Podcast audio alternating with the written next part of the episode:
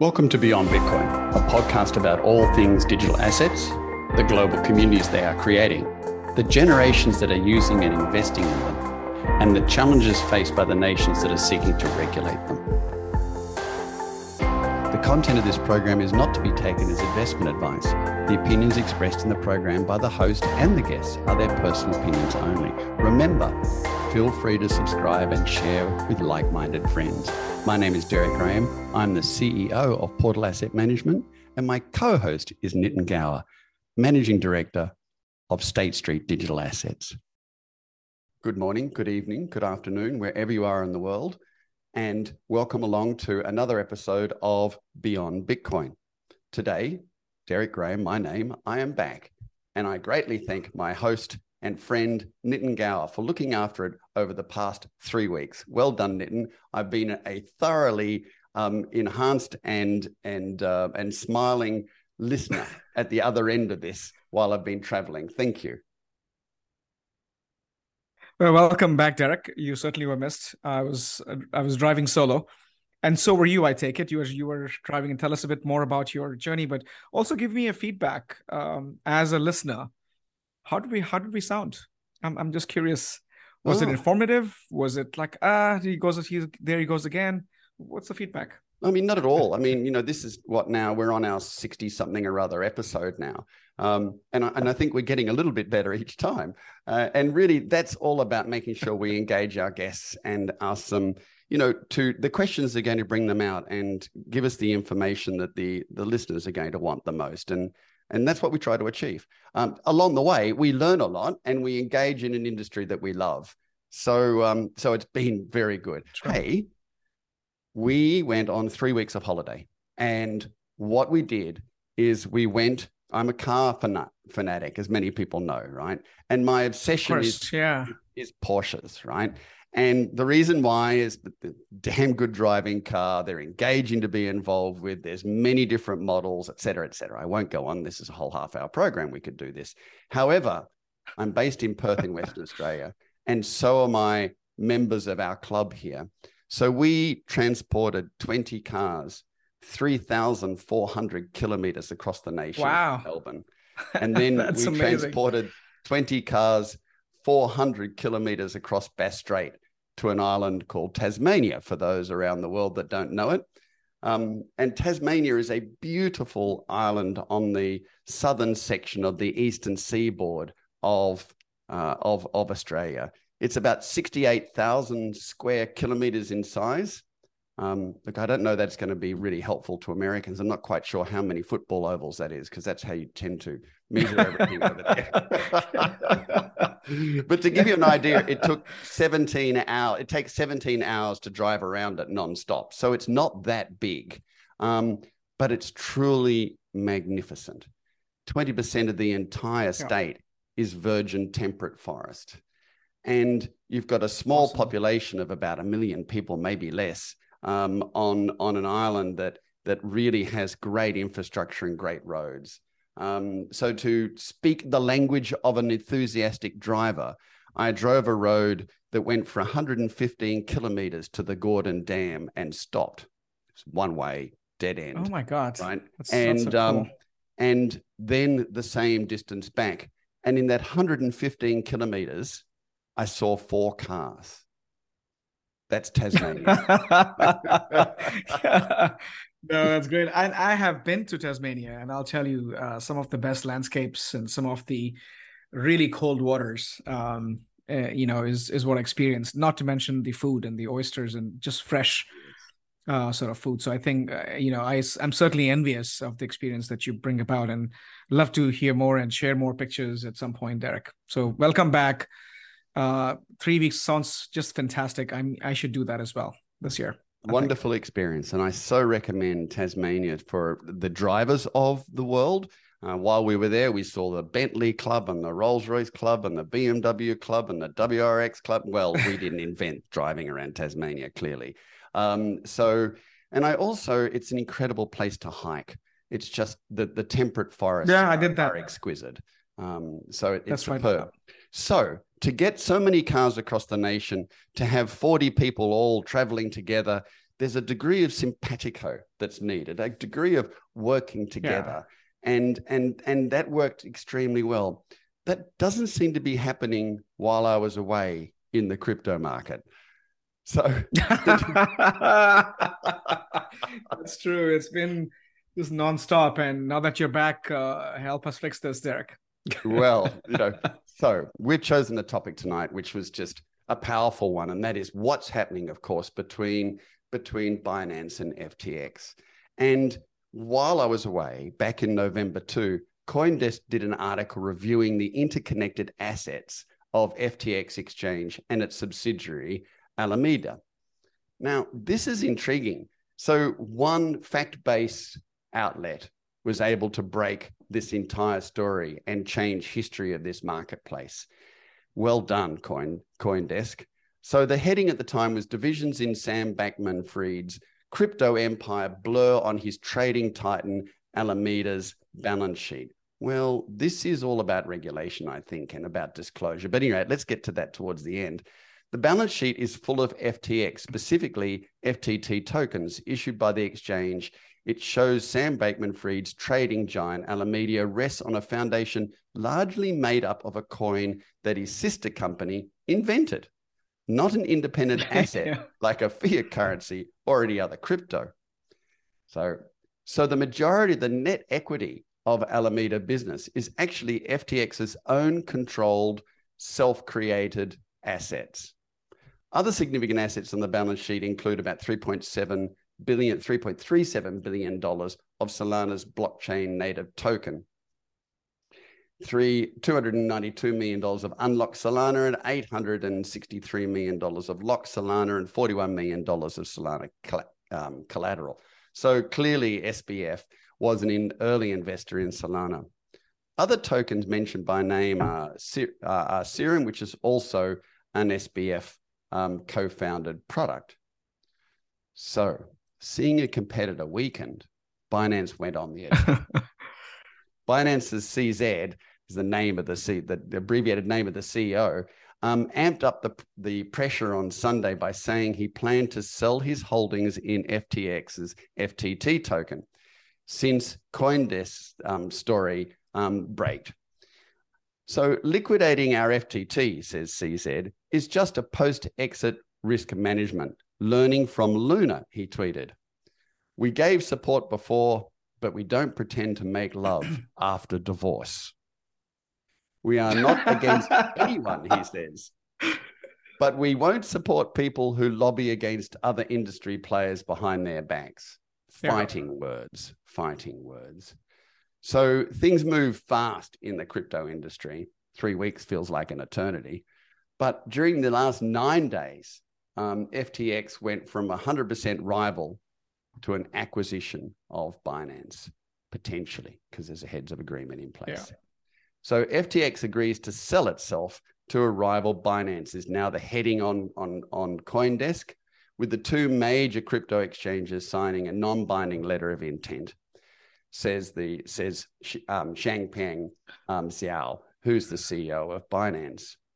Now, the outcome of this, of course, is a whole lot of collateral damage. The most obvious collateral damage is price. So FTT is down 74% in the last 24 hours alone. Bitcoin's down 9.9%, Ethereum's down 15%. Solana, of course, which has got a cloud hanging over it now, is down just 19% in the last 24 hours, and Serum's down 26%. Nitin, this is another Pandora's box, isn't it? I mean, yes, it's robust mm-hmm. competition in play, but at the same time, it appears to me that it's a poorly communicated or poorly regulated section of disclosures here. These related party transactions, as we would call them, to corp- to public corporate companies um, should be thoroughly disclosed as related party transactions, and they also should be thoroughly stated as being probably discounted rate of real value in that, which I understand Alameda did discount some of its FTT tokens, um, but with such a lot of inter ownership in place, we're really not seeing the true value. And that's what we saw with the collapse of, of this position. Do you think this is just solid competition, or do you think this is another opportunity of saying, hey, the regulations just aren't robust enough? No, I, I think that's an interesting question. Jeremy Allaire, the CEO of Circle, who has been quite vocal in terms of you know being regulated, doing everything by the book. Um, they've done some some very strong self attestation every thirty days. I think he had a thread on Twitter, and he did actually discuss the sense of urgency. Exactly to your point, is that there's a whole element of regulatory arbitrage where you have different jurisdictions have different regulatory elements, and entities like, for example, Binance certainly have taken advantage of that. Entities like FTX, being based in Bahamas, have taken advantage of that.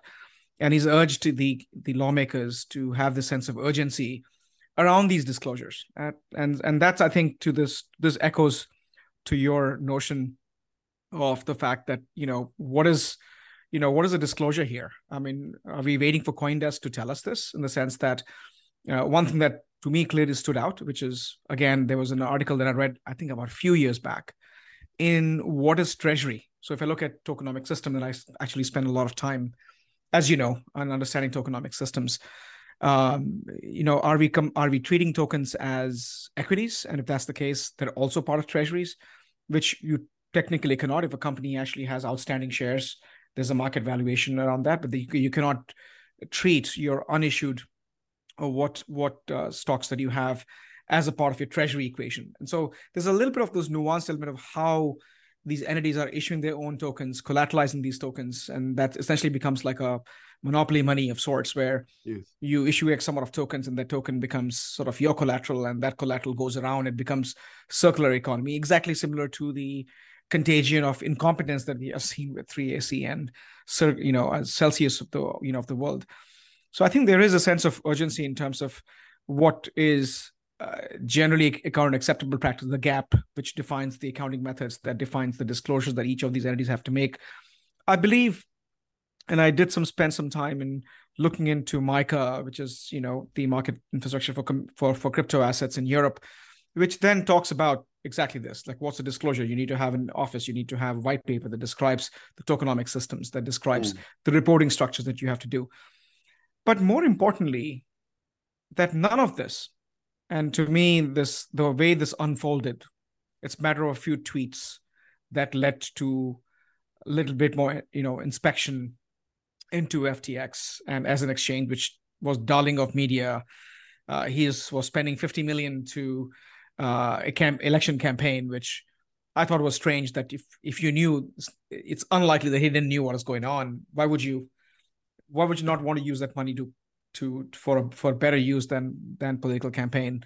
Quite vocal, talked about the uh, the DCCP Act uh, in the in the U.S. So there was all these things going on, and I'm wondering that the FTT token didn't we not know that one it's issued by FTX. It's sort of an equity into FTX. It's using that as collateral. Alameda had some FTX tokens as and and the adjacencies around it, which is the companies that have invested into FTX, the likes the powerhouses of the Vision Fund, SoftBanks and Tiger um, sort of investments, and and and the entities that FTX Ventures have invested into. They had a, a war chest of two billion dollars uh, into largely uh, Solana led ecosystems, Serum, Oxygen, Maps, FIDA type tokens what happens to that? What happens to that whole ecosystem? To me there's still a long way to go in terms of this again. Uh, and more importantly derek what uh, the the celsius and um the uh BlockFi and Voyager. the 3ac uh, BlockFi that happened what in march this year? Yeah. sometime? And it's november so I'm just wondering, have we not learned lessons from the importance of liquidity, importance of disclosure, importance of transparency from that experience? That this has to happen all over again. That we are tweeting to say everything is fine, and next thing you know, a day later, we're like, you know, it is not really fine, and we need help. And uh, and Binance found an opportunity, and and and to, and that'll be interesting too, I think, in terms of uh, you know, uh, Binance's sort of uh, letter of intent and their intent to acquire FTX, it has uh, some regulatory headwinds, both in terms of FTC, the Federal Trade Commission, even though they're headquartered in Bahamas, but they do serve U.S. customers, and That's that right. that that makes it uh, you know some elements of this transaction to be under U.S. jurisdiction.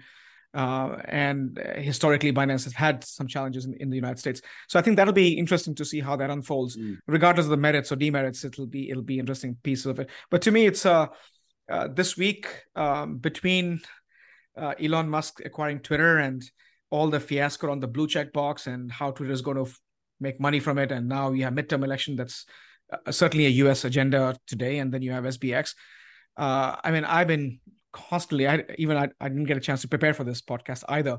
That's how much reading there is to to be not to mention other things that are happening adjacent to ftx and binance fiasco. So it's it's it's a lot. It's a lot to digest. Yeah. and I, am sure in days to come there'll be a lot to lot to unfold. But love to see what is what what, what has been i know it's your day two or day one and you're still recovering from your uh, long trip.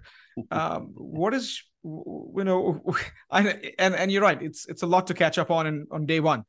Uh, I'd love to hear what is your sort of analysis from from uh, on on your return back.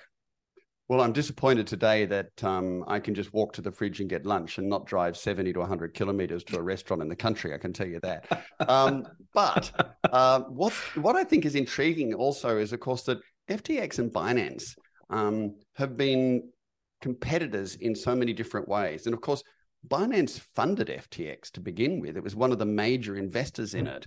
So it's sort of come full circle and now they're buying it back out. But part of what they were competing against is part of what we're saying here. And that is Celsius, BlockFi, Voyager. They're all been picking over the bones of these companies that have caused the previous scandal. And here they are, the two of them picking over the bones of these companies. Um, themselves finding themselves embroiled in an outcome which is uh, going to have to be reviewed and and I really think yeah. will form part of history into this space. I'm, I'm not a pessimist relating to certainly this transaction. Very disappointed with Celsius and BlockFi and Voyager, and um, you know, but what this is is that it's the maturing of the industry. And yes, it's costing money and it's costing investors money and it's impacting the credibility of the industry. Um, but this is the first new asset class since the mid 1600s when the Dutch invented equities. What do you think, Nitin? It's suddenly become overnight fully effective and regulating and working smoothly? Of course not. Yeah, no, it's I think this one. A while, so, to, uh, uh, a while yeah. for it not just to evolve with its own regulations, but for the regulators to try and work out how to appropriately regulate it, which is a discussion we've had many times. So, so I, I think there's a, a lot going on there. Twitter, just for one moment, is intriguing in so many ways. So, firstly, you know, the naysayers and and um, conspiracy theorists would say that Twitter, you know, was fouling because you know there was all of these sort of um, what you know politically correct statements on it. Well, in actual fact, Twitter's been increasing in size for the last five years at five at somewhere between seven to eight percent per annum. It was just taken over for $44 billion, the single largest ever um, private equity takeover of a technology company. It's not failing. It's doing extraordinarily well. yeah, I know. It's hardly a failure. It, it, it, commanded the value.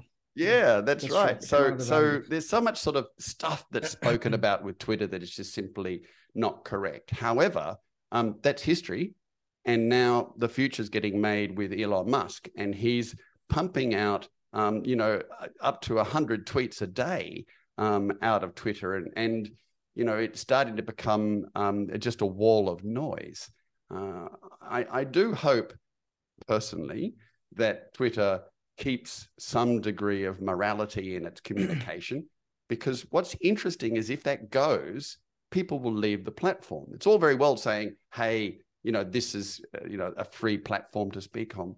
But what's intriguing is that is that there was a lot of controversy about um, Donald Trump and his statements.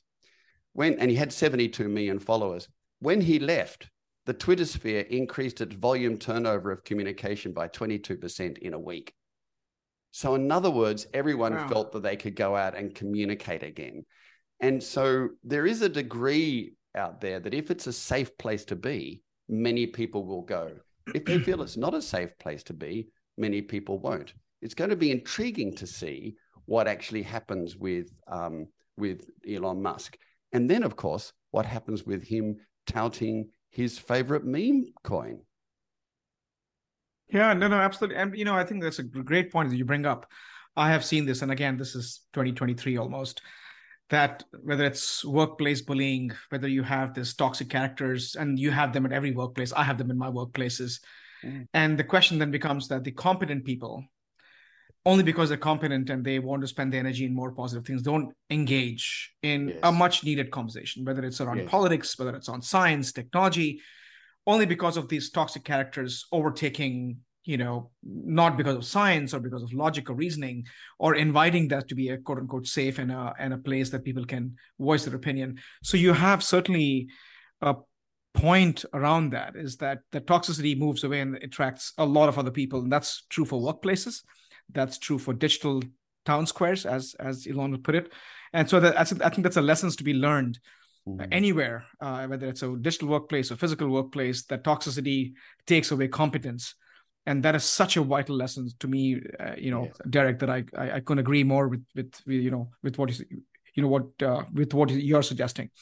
But what's going back to switching back to the SBF and FTX fiasco, it's quite significant because we were under the impression that you know fine all these crappy projects are over most of them are centralized projects and it has absolutely nothing to one do with technology. Two i think this has emboldened the bitcoin maximalist uh, for all the right reasons i would say. Mm. second thing is you still have amazing people amazing projects many of us and i was actually having another twitter conversation with one of the founders of outlier ventures to say you know some of these people or some of these projects sort of is not just disgusting, but it it demeans the effort or it negates the eclipses the effort of many of us who have been trying to understand the tech and apply the tech in a meaningful way. So I think uh, what's significant about this whole thing is that it does exactly that. It eclipses some of the effort and it takes a longer while for us to now go back and reestablish which means now fundraising will be harder for projects and even though you have some amazing and smart people doing these things there'll, there'll always be a question to say hey if FTX could fail, then who's immune? And I then begin to question the genesis of it's been 14 years, genesis of Bitcoin, genesis of custodial finance, genesis of the fact that all of this is all of the I'm going to still label it as as, as the contagion of incompetence is still centralized entities. This is still this is counterparty risk, and many of the individuals are getting to experience counterparty risk for the first time. The reason why the regulated finance has as much as it's criticized in terms of prudential treatment of assets, in, in the sense that every bank has to keep certain liquidity to keep it. Again this is a stress test. This is the test that every bank would have to maintain to meet the short-term obligations to maintain enough liquidity uh, to have fiduciary responsibility of the assets that the banks maintain on behalf of us as consumers. All these have come over time. And so i think for the first time the consumers and the folks who have been impacted with this get to experience what a counterparty risk is and that's become a household term which was pretty much confined to the financial uh, sort of uh, you know industry in the past. So i begin to go back and think about this derek that should we not take a pause? Yes it's been 14 years and rethink the custodial finance all over again. Rethink what an exchange is meant to do. Go back into some of the defi protocols and defi projects and focus more on empowering going back to empowering decentralized finance and empowering custodial finance, which is empowering me and you and others who rely upon exchanges to make it easier with non-repudiation ability for us to host our own assets. And when we are engaging in many of the defi protocols which are quite safe in their approach quite safe in terms of collateral management of how they manage these collateral and how they sort of keep the safeguard the assets. I'm thinking on that. I'm thinking can we make that better now based on all these failures. I'll pause here, Derek, see if that even made sense.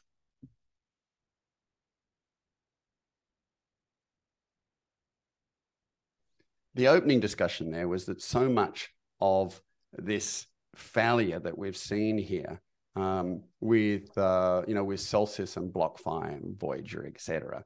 Um, they're centralized. They, in actual fact, are traditional. They fit under traditional regulations there's probably nothing new in much of what they've done. It's just that they've operated possibly inappropriately according to those regulations. And so So that aspect is is really going to need robust regulation to follow it. And we know in Singapore, by example, um, that the Monetary Authority of Singapore has become particularly strict.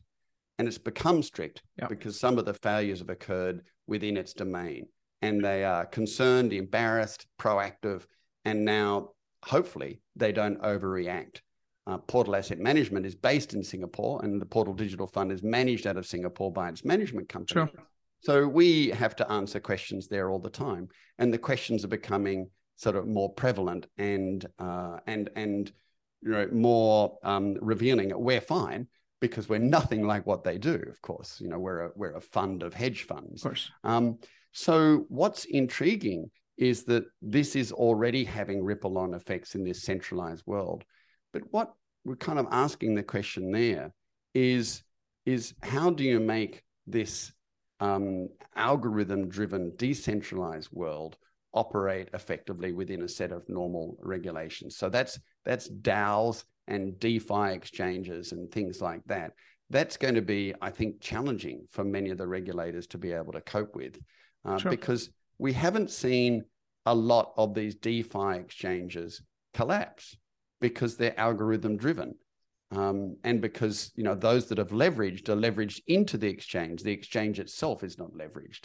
Um, so, so maybe what we we're seeing here is that the centralized aspect of this industry um, needs to bow to the appropriate regulations that are there, and the decentralized aspect of this industry needs to be enhanced uh, and continue to grow. What are your thoughts? No, no, I actually I, I, I differ. I beg to differ on that approach because if and I I've questioned this even on Twitter sphere or crypto Twitter when we've talked about again the context of you know Ethereum's post merge. Now you have just a few, uh, and we've discussed this on on on this podcast as well. Uh, suddenly now you see the messaging uh, around censorship, you know, resistance and everything else. I, and I think, uh, you know, we started out with a completely different norm, and suddenly now we have become just a digital version of existing institutions. So where is the financial innovation in that context? I'll give an example of of Celsius. So Celsius had certain assets locked into a DeFi protocol, and just because by the virtue of the way they have collateralized, they had to first pay down that asset to unlock the bitcoins they made that a priority. They made that a priority because there was an asset locked, and it was basically a you know over collateralized lending, which is quite common in DeFi world. Well, over collateralized lending to me, yes, it may not be the most efficient uh, sort of utilization of capital because suddenly you're putting in more capital for lending less, but it, it negates some of the needs of if you counter that with the with the prudential treatment of asset, which is 30% up you know what banks would have to keep for the asset they have lent out I think in many cases, I think it negates, it balances that need out and saying that I don't have to maintain so much liquidity because I am dealing with over collateralized assets. And that triggers liquidation based on a certain events. If you look at what's happening in automated market makers, which is again, this is, uh, we have again discussed this earlier. So some of these protocols, whether it's automated market makers or whether it's some of the DeFi lending protocols, and there's a balancing effect on the market. And so market eventually reaches you know what what uh, we have been discussing the efficient market hypothesis which is if all the information is available to all the parties then the price equilibrium is reached by the market. And we see that on a daily basis in many of these defi protocols per se. So i think there's a certain sense of financial product innovation. And i think most of the fraud and by the way it's called fraud Fraudtober because there's so much fraud happened this last october uh, it's about 780 plus million dollars worth of fraud, the highest ever in the history of crypto uh, that has transpired. But many of them were not because of flaws of the DeFi protocol. In many cases, these were there were technical challenges and glitches in protocols. And again, that is inspiring the industry to do better from technology yes. perspective. So if I combine those failures, the 780 billion dollar failures, with the failures and the likes of the entire value wiped out of FTX type events. I think it's quite big for the industry, for the industry, for the investors, for, and I think we had to rethink. We had to go back on drawing board and rethink this all over again because I think this will have ripple effect on the companies that the FTX ventures had invested into. It'll have ripple effect on the companies that have, you know, you have a whole slew of companies who are who are vested into this 25 billion dollar valuation that FTX recently did. Uh, and you, can you imagine them reeling from this and making another investment for some time till the till the market sort of emerges from this? And that to me is the collateral damage of some of these things is that suddenly now money dries up for projects that really need them so they can build a better product, a better technology, better secure systems. I think those projects are the one that are collateral damage of this of these events. Yes. I'll pause there. That I see. Well, clearly it affects the entire industry, Nitin. I mean, uh, Bitcoin was solidly trading at twenty one and a half thousand just a couple of days ago. And now it's down to yeah. eighteen and a half thousand. Um, and and we've seen these big drops of 15 and 20 percent in the well-known tokens. However, as the Buddha's saying goes, this too will pass. And it's a matter of how long it takes to pass and what we learn along the way. And, and I think that's going to be something that is going to be hard to predict. I hope that what we see here is that certainly the price impact is going to pass reasonably quickly with the stability of the acquisition. And assuming the acquisition is approved by the relevant authorities, it may well bed down um, those assets and make them stable. On the other hand, um, Solana then sort of becomes partly controlled or certainly engaged with by Binance, and Binance has its own um, yeah blockchain. Uh... And it's a competitive position. So now it's owned by the same group. What is that going to do for Solana?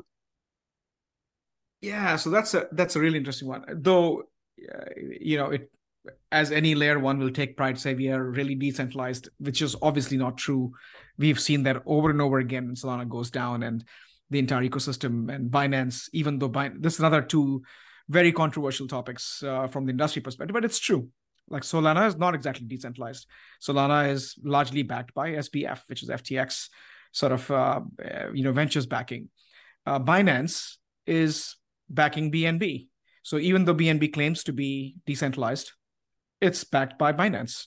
And so while you have all these layer one protocols, one thing that comes out of it for me is that, of course, there's a vested interest in ecosystems, and every layer one aspiration is to have as much ecosystem as they can. So uh, I think it'll be interesting to see what happens post acquisition to these projects who are quote unquote um, decentralized projects to see what's the fate of them in terms of the longevity of them and where which ecosystem they move to. Whether they go back to Ethereum or they move into Ethereum because Solana was an Ethereum killer, so to speak, or because of the influence now of the of Binance post acquisition, if the acquisition goes through, move to BNB chain, and that is yet to be seen because there's still a, a, a good chunk of transactions and ecosystems at least uh, that were growing or at least you know but we're trying to grow on on solana ecosystem the lessons learned for me, Derek, from all of this is, and I'm going to actually spend some time writing about this, is now spending more time in understanding tokenomics. So, tokenomics, as you know, it's a token design. Uh, where does a token get its value? Uh, as you know, both in context of portal and research, our primary focus is where does this token get its value from? And if we can't understand that, uh, we apply the Warren Buffett uh, yes. motto to say, if you don't understand this, then let's not, you know, invest into this and let's not expose it to a risk. So we've always used that lens. And I think to me, I'm going to spend more time now on token design in terms of how many tokens and what what's happening with this token. And in this case, the primary culprit was driven by FTT, which led to the fact that you know FTX has its own token. They were collateralizing their own token. They were borrowing with against their own token, which was, I think, a flawed approach, not only to raise money but use that as uh, collateral for whatever money they use for, whether it's for ventures or whether it's for political donations, whatever the case may be. So I'm going to spend more time now on mm. on trying to uh, articulate uh, that model better to say, fine, if a project is what we look into, where is the total to- total token supply? Where is it going? Who's collateralizing it? What is the utility of the token? And if that doesn't make sense, or if it has red herrings, which I'm surprised that it took CoinDesk, CoinDesk's uh, sort of uh, exposure to do this while quote unquote crypto is supposed to be transparent. Mm. Why couldn't we figure this out earlier? I think we're just too busy. Uh, you know, and and so so many distractions, and maybe Twitter and election is, is you know is a distraction, but nonetheless, I think that is the lessons learned from this. So we learn from our failures and we build upon successes. I think. And Nitin, there's not a lot of people with deep knowledge of tokenomics, the ability to dissect a token and understand exactly how it works and how it interconnects with its owners and, and how it reflects on balance sheets in this particular case. And it reminds me, before right. I went away, I attended a conference in Melbourne and I met the managing director of one of the largest um, um, fund management companies in the world, the representation, the MD of the of that company here in Australia. And as I spoke with this person, I asked about their commitment into this space. And she turned around and said to me, Oh, she said, um, we're starting a fund and we're going to have our equity team manage it. And I thought, a fund in what? A fund in in tokens, in digital assets. Yes, yes. And they will manage it. And I said, there's it's not directly transferable, the knowledge of an equity team that does due diligence on equities sure. and that of tokenomics. And this is a big red flag to the industry. It's not directly transferable, that sort of knowledge. It is specialist knowledge, and a lot more people need to understand tokenomics, read white papers, and disconnect their view of the standard way of an analyzing equities uh, if they're going to succeed in this space. Um, I'm going to be intrigued watching this fund come out of them.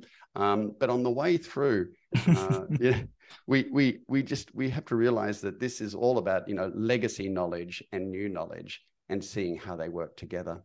Hey, we're getting towards the end, and one thing I'll add towards with regards to Tasmania again, and that is that as I was touring around Tasmania, I met a charming fellow whose name is Chris Malloy, and he's joining us next week because his specialty. Oh wow! Okay. Data centers, and and data centers, of course, mine Bitcoin.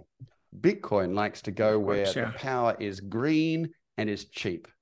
Tasmania is loaded with hydroelectric power systems. So next week we're going to chat a little bit about the greening of Bitcoin and the power that's generated out of that wonderful state of Tasmania and how it's starting to become a Bitcoin center. That should be interesting, Nitin. What do you think? No, I think so. This energy equation, I'm really looking forward to it because in the last, I would say, pre FTX election and, and Twitter uh, news feeds, um, the lion's share of conversation was hash power and how the hash power has shifted and is causing a downward pressure on many of the public firms, equity firms that have made mining their business and many of them actually uh, you know have declared are going out of business because of the of the energy cost so i think it'll be a very pertinent and relevant conversation. I also would like to prepare for that for that for that chat next week derek where suddenly in the market i begin to view market as two camps proof of stake camp and proof of work camp. So this is again the market share of these two protocols which are foundational uh, sort of technologies that protect the network. Where is the money going and and what is the the transactional cost of each network? And that's my has been my focus for past you know for quite some time. Mm-hmm. so looking forward to that chat and and i will make one more comment before we close derek is that one point that you mentioned resonates so much with me is that that i see this day in day out is the traditional finance folks uh, making uh, a judgment call based on just the market reads of the traditional charts, whether it's Bollinger Bands, candlesticks, or whatever the case may be, and some serious lack of knowledge in the industry of the domain, whether it's technology and underlying custody systems and underlying market structure that governs these things. And that is quite unsettling to me to say that, you know, suddenly now just because you manage a market doesn't mean you can manage this industry. It's quite different. So we need to have the sense of humility, I think, in this case, where we can put our you know knowledge and acumen together to first understanding the space before we make this big and and I think these failures are evident uh, of the, of that structure. Yes. Well, I think to add one last little thing about cars, turning up to a workshop with a nail gun, hammers, glue, and wood to work on a car engine is not going to work you have to have a different set of tools. And that's what this equity industry True. needs to learn along the way. Hey, um, mate, uh, good to be back. Good to see you. Thank you so much for stepping in while I was away, and I'll see you next week. We hope you enjoyed our weekly conversation. If you have any questions, comments, or suggested topics, please contact Nitin Gaur or myself on the emails displayed here or via our LinkedIn profiles. Feel free to subscribe and share with like minded friends. Stay well, inquisitive, and engaged. See you next week.